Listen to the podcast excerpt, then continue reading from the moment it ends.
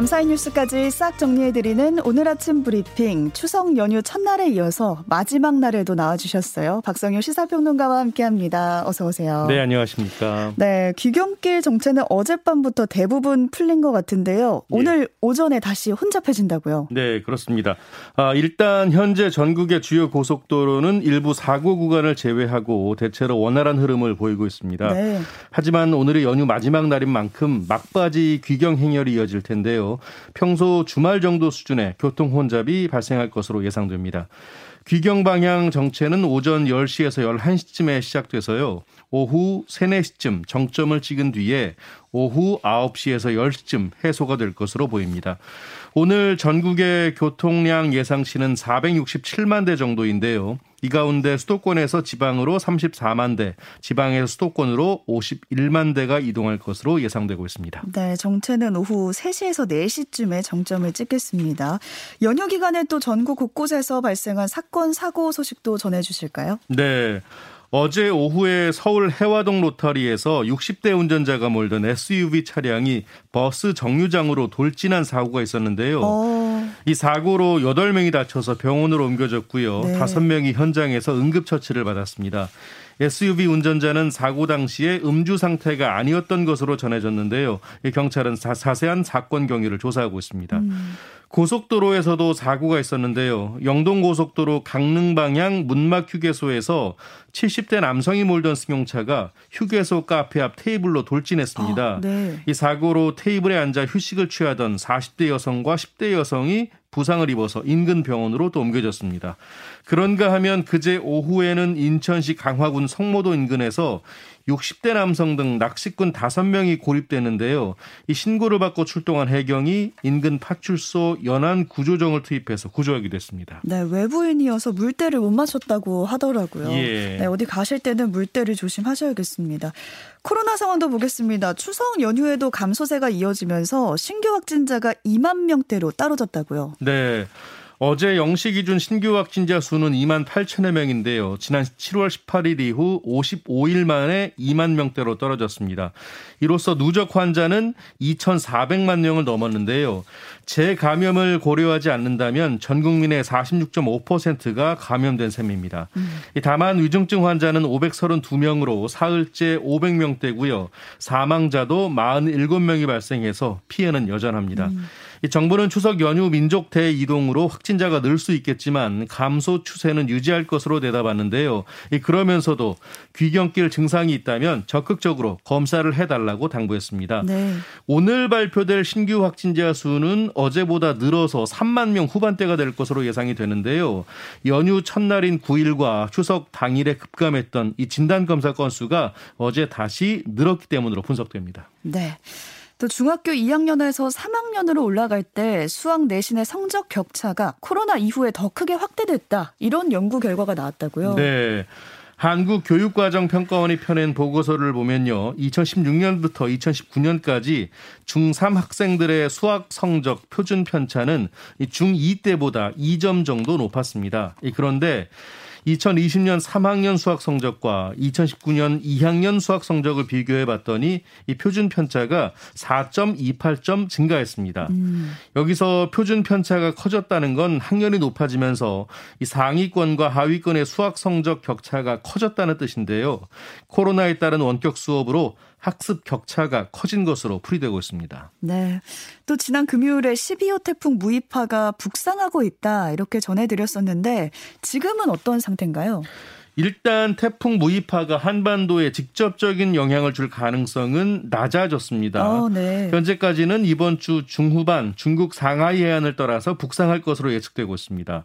다만 태풍의 경로가 조금 더 동쪽으로 치우칠 가능성 있는 만큼 긴장의 끈은 계속 늦추지 말아야겠습니다. 음. 그리고 또 태풍 소식이 있는데요. 또요? 예, 13호 태풍 무르복이 발생할 것으로 보이는데 음. 19일쯤 제주도에 영향을 줄 가능성이 있다고 합니다. 앞으로 발표되는 태풍 정보 수시로 확인하는 게 좋겠습니다. 네. 아, 그리고 연휴 마지막 날인 오늘은요 전국에 구름이 많이 끼겠는데요.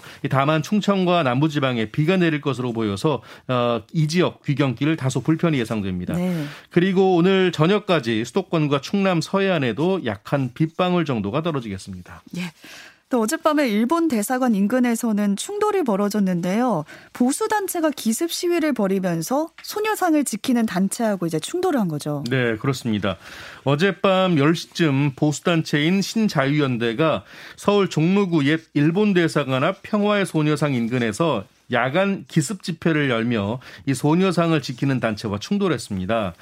신자유연대 회원들이 기습 집회를 여는 과정에서 소녀상을 지키고 있던 반일 행동 측과 몸싸움을 벌였는데요. 음. 두 단체 회원들이 뒤엉키면서 일대는 순식간에 아수라장이 됐다고 합니다.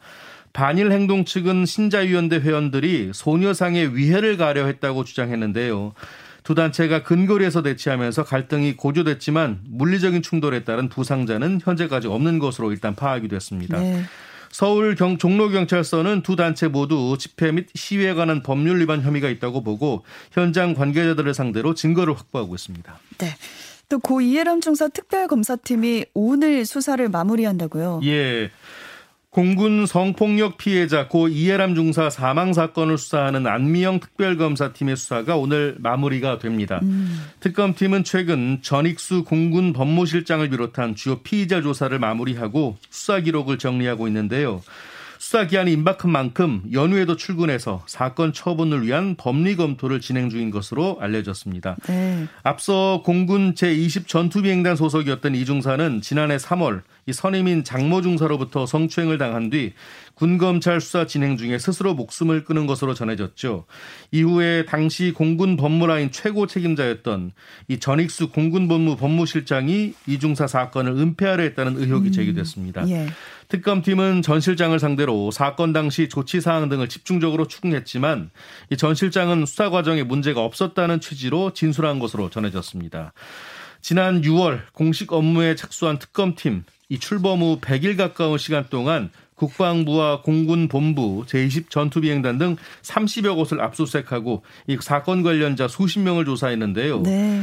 하지만 이른바 전익수 녹취록의 원본 파일을 조작한 변호사를 구속하기는 했지만 의혹의 본류로 꼽혔던 부실 초동수사 의혹 규명에는 뚜렷한 성과를 내지 못했습니다. 특히 의혹의 핵심으로 꼽혔던 전 실장을 세 차례 소환해 조사했지만 아직까지 처분을 결정하지 못했는데요. 음. 이 10시간 안팎의 고강, 고강도 조사를 여러 번 받은 만큼 일각에서는 이 전 실장 기소 가능성에 무게를 두지만 결론이 나기 전까지 알 수 없다는 관측도 나오고 있습니다. 네, 전익수 공군 법무실장이 구속될지 그 여부가 기소될지 여부가 좀 주목되고 있습니다. 네. 군대에서 발생한 폭력 사건이 또 하나 있는데요. 군대에서 집단 구타를 당한 뒤에 극단적 선택을 시도했던 병사가 뇌 손상으로 10년 동안 누워 있게 됐어요. 네. 네 병사에게 국가가 18억 원을 배상하라는 판결이 나왔습니다. 그렇습니다.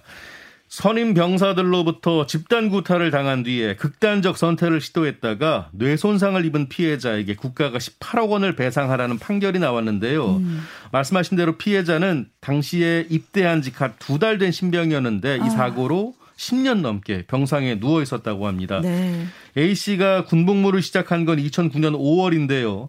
선임 병사들의 폭행은 A 씨가 신병일 때부터 시작됐습니다. A 씨가 점호 시간에 웃었다는 등의 이유라는데 A 씨가 한 선임병과 다툰 이후 괴롭힘은 더 심해졌다고 합니다. 음. 같은 해 7월 이 A 씨는 하극상을 일으켰다는 이유로 선임 4명에게 집단 구타를 당했는데 그 다음 날 A 씨는 결국 이 극단적인 선택을 시도했고 뇌에 산소가 공급되지 않아서 기능을 멈추는 무산소성 뇌 손상 진단까지 받았습니다. 아.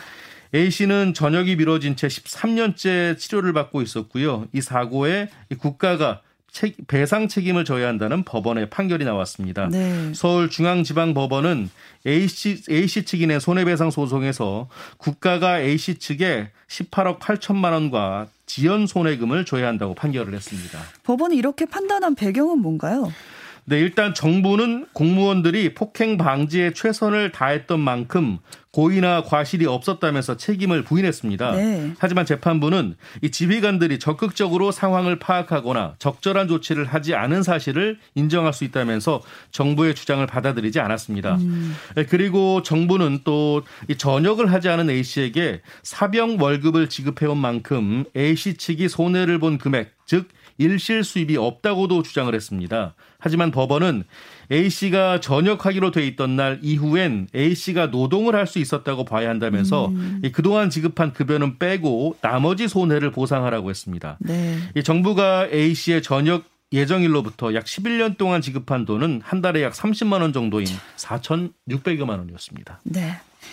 또 직장 상사가 이성 부하 직원에게 젓가락으로 음식을 집어주면서 이제 그릇에 덜어주는 게 아니라 입으로 받아 먹으라 이렇게 강요를 했는데요. 네. 성희롱에 해당한다는 법원 판단이 나왔습니다. 그렇습니다.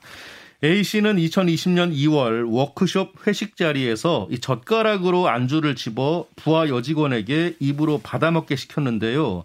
여직원은 이 자리에서 거부 의사를 표했지만 음. A 씨는 재차 강요했습니다. A 씨는 이전에도요 여러 차례 피해자의 얼굴을 만지거나 다른 신체 부위를 때리는 등의 회식 자리에서 신체 접촉을 한 것으로 조사가 됐고요. 이에 인사혁신처가 2020년 12월 A 씨에게 감봉 2개월의 징계 처분을 내렸는데요. 이후 A 씨는 혐의를 부인하면서 소청 심사를 청구했지만 받아들여지지 않자 행정 소송을 낸 겁니다. 음. 이에 서울행정법원은 1심에서 원고 패소 판결을 내렸는데요. 원고의 행위는 성희롱에 해당한다고 보는 것이 타당하다고 밝혔습니다. 이 직원 간의 회식에서 음식을 건네줄 때 입으로 그 음식을 직접 받아먹게 하는 것이 통상적이라고 보긴 어렵다고 했고요. 음, 네. 거부의 의사 표시를 쉽게 할 수 없는 하급자를 괴롭히는 행위로 볼 여지가 크다라고 지적을 했습니다. 예. 또 추석 때 택배 기사님들이 정말 고생이 많으신데 배송된 물건을 받아놓고 못 받았다고 신고한 고객이 있었어요. 근데 폐쇄로 TV에 딱 걸렸다고요. 예, 연합뉴스에 따르면요. 쿠팡의 하청 택배사에서 일하는 택배 기사 A 씨는 지난 7월 말 경기도의 한 아파트에 이 33만 8천 원 상당의 커피 머신을 배송했습니다. 네. A 씨는 택배 상자를 현관문 앞에 배송한 뒤에 사진을 찍어서 이 고객 B 씨에게 보냈는데요. 음. 하지만 이후에 B 씨는 택배를 받지 못했다면서 쿠팡 측에 전액 환불을 요청했습니다. 이후 A 씨는 택배물을 끝내 찾지 못했고요. 쿠팡에 물건값을 전액 배상했다고 합니다. 배송 기사가요? 예, 그렇습니다. 자, 그런데 택배사 팀장이 최근에 이 배송품을 누가 가져갔는지 알아내기 위해서 경찰관 음. 입회하에 아파트 엘리베이터 CCTV를 확인했는데요. 네. 배송품을 가져간 이는 택배를 받지 못했다고 주장한 고객 B 씨였다고 합니다. 아유. 거짓 신고를 한 것인데요. 이 B 씨는 자신의 거짓말이 들통난 것을 알게 되자 뒤늦게 이 택배 기사 측의 잘못을 인정한 것으로 알려졌고요. 네. A 씨는 이 사기 혐의로 경찰에 고소할 계획이라고 전해졌습니다. 네, 받아놓고 안 받았다고 하는 건 사기죠. 사기 예. 혐의로 어쨌든 고소할 계획이라고 전했습니다. 지난 7월 한국은행이 빅스텝을 밟은 이후에 정기예금의 약 60%가 2.75% 이상의 금리를 받는 걸로 나타났다고요. 네. 한국은행의 통계에 따르면요. 7월 예금은행이 새로 취급한 정기예금 가운데 56.2%의 금리가 2.75% 이상인 것으로 조사가 됐습니다. 음. 어, 이렇게 2.75% 이상 금리 구간의 비중은 2018년 이후 올해 1월까지 줄곧 0%였고요. 올해 2월과 3월, 4월, 5월까지도 거의 찾아보기 어려웠습니다. 음, 네. 하지만 잇따른 기준금리 인상으로 6월 25%까지 급증했고요. 이후 7월에 이 빅스텝이 단행되자 단숨에 절반 이상으로 뛰어오른 것입니다. 음. 이 사실상 대부분의 정기예금 신규 가입자가 2% 이상의 금리를 받고 있다는 얘기인데요. 이 반면에 2% 미만의 금리가 적용된 신규 정기예금은 13.3%뿐이었습니다. 네, 저도 그래서 이번에 적금 하나 들었거든요. 예. 그러니까 대출 이자도 올랐지만 적금 금리도 좀 같이 올라서 기분이 좀 좋아지는 것 같은데. 네. 그래서 요즘 기존의 예적금을 해지하고 좀 더 높은 새로 갈아타는 곳으로 가는 게 이제 갈아타는 게 나을지 고민하는 분들이 많다고요. 네, 그렇습니다. 자, 그래서 이 고민하는 분들에게 일단 전문가들은요. 대체로 만기까지 3개월이 채 남지 않았다면 다른 상품이 더 높은 금리를 제공하더라도 기다리라고 권하고 있습니다. 음. 왜냐하면 정기예금을 중도 해지할 경우에 통상 납입 기간에 따라 이자율을 기본금리의 50에서 80%만 적용하기 때문입니다. 네. 아, 가입한 지 3개월이 지나지 않았다면요. 중도 해지하고 더 높은 금리의 다른 상품에 가입하는 편이 일반적으로 유리하다는 게 전문가들의 조언입니다. 네, 만기까지 얼마나 남았는지가 중요하네요. 네. 최근 서울 아파트 시가총액이 2,700억 원 넘게 증발한 걸로 나타났다고요? 네. 부동산 정보업체 부동산 R114의 자료를 보면요. 이 지난달 말 서울 아파트 시가총액은 1357조 4685억 원인데요. 다주택자 양도소득세 중과 유예를 시행하기 직전인 4월 말보다 2,700억 원 이상 감소했습니다. 음. 최근 양도세 중과 유예 기간 안에 팔려는 매물이 시장에 나왔는데요. 하지만 기준금리 인상과 경기 침체 우려로 매수세가 줄어들기 때문 줄어들었기 때문인 것으로 풀이되고 있습니다. 네, 오늘 여기까지 보겠습니다. 박선용 시사평론가와 함께했습니다. 고맙습니다. 고맙습니다.